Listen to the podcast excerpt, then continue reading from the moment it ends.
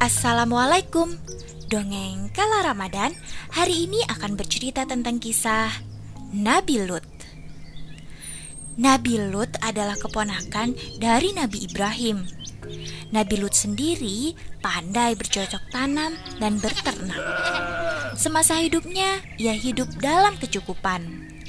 Nabi Lut sendiri diangkat menjadi nabi untuk mendakwahi kaum Sodom. Teman-teman harus tahu, kaum Sodom adalah kaum yang ahlaknya sangat rusak. Mereka tidak memiliki agama, sehingga mereka tidak tahu mana yang baik ataupun buruk sesuai ajaran Allah. Kaum Sodom sangat senang mencuri, juga berjudi, dan parahnya mereka menyukai sesama jenis, yaitu laki-laki menyukai laki-laki dan perempuan juga menyukai perempuan lainnya. Dan tentulah ini sudah sangat jauh dari ajaran Allah. Juga mereka melakukan hal-hal yang tidak pernah dilakukan manusia sebelumnya.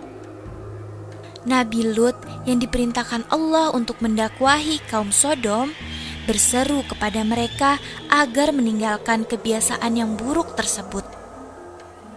Mengapa kalian tidak bertakwa? Sesungguhnya aku adalah seorang rasul yang diutus kepadamu.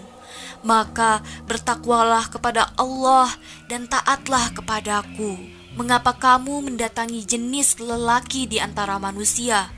dan kamu tinggalkan istri-istri yang dijadikan Allah Tuhanmu untukmu, bahkan kamu adalah orang-orang yang melampaui batas. Hai Lut, sesungguhnya jika kamu tidak berhenti mendakwahi kami, maka benar-benar kamu termasuk orang-orang yang harus diusir. Iya, iya, usirlah ia, Lut dan seluruh pengikutnya dari kota ini Sesungguhnya mereka adalah orang-orang yang berpura-pura yang menyucikan diri. Ah, kalian sok suci. Lut, berapa sih upah yang diberikan kepadamu untuk mengingatkan kami?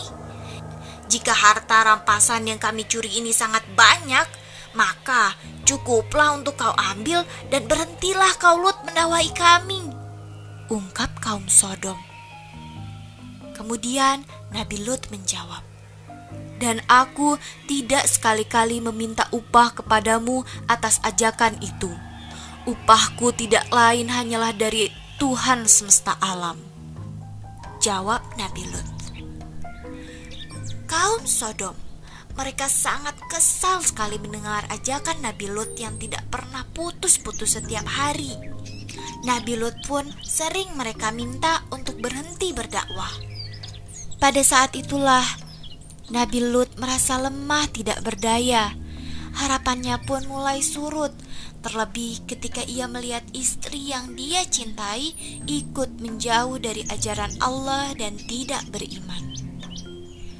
Lantas Nabi Lut memohon dan berdoa kepada Allah. Ya Tuhanku, selamatkanlah aku beserta keluargaku dari akibat perbuatan yang mereka kerjakan. Kemudian teman-teman, Allah mengabulkan doa tersebut dan mengirimkan tiga malaikat sebagai tamu Nabi Lut. Para malaikat tersebut menyamar menjadi laki-laki. Mereka terlihat gagah dan rupawan. Assalamualaikum Ketuk malaikat Nabi Lut yang membuka pintu dan melihat ketampanan para malaikat langsung memintanya masuk karena ia takut sekali laki-laki kaum Sodom akan menyukai dan melukai tamunya. Namun, ketika sudah di dalam rumah, istri Nabi Lut melihat dan kemudian ia berlari memberitahu laki-laki kaum Sodom tentang tamu Nabi Lut. Laki-laki kaum Sodom kemudian beramai-ramai mendatangi rumah Nabi Lut dan mereka mengatuk pintu rumah Nabi Lut. Yang awalnya pelan, semakin lama semakin kencang. Di sanalah Nabi Lut bertanya, Waalaikumsalam, ada keperluan apakah kalian tamuku kemari? Tanya Nabi Lut.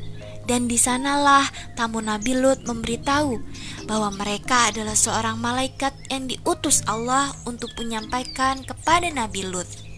Nabi Lut diminta untuk segera pindah dari kota ini karena Allah akan menimpakan azab kepada kaum Sodom. Pintu yang sejak tadi terus diketuk kemudian mulai didobrak oleh kaum Sodom. Buka. Malangnya mereka ketika berhasil masuk ke dalam rumah Nabi Lut, mendadak gelap semua apa yang dilihat mereka. Ah, kenapa di sini sangat gelap? Iya, iya, aku tidak bisa melihat apa-apa. Sambil mereka mengusap matanya. Ah, tidak, tidak, tidak. Apakah aku buta? Dan benar saja, mereka telah dibutakan oleh Allah. Semua dikarenakan untuk menjaga para malaikatnya.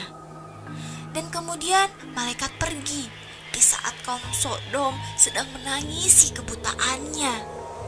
Esoknya, Nabi Lut keluar dari rumah selepas tengah malam bersama keluarga dan ia berkumpul bersama pengikutnya.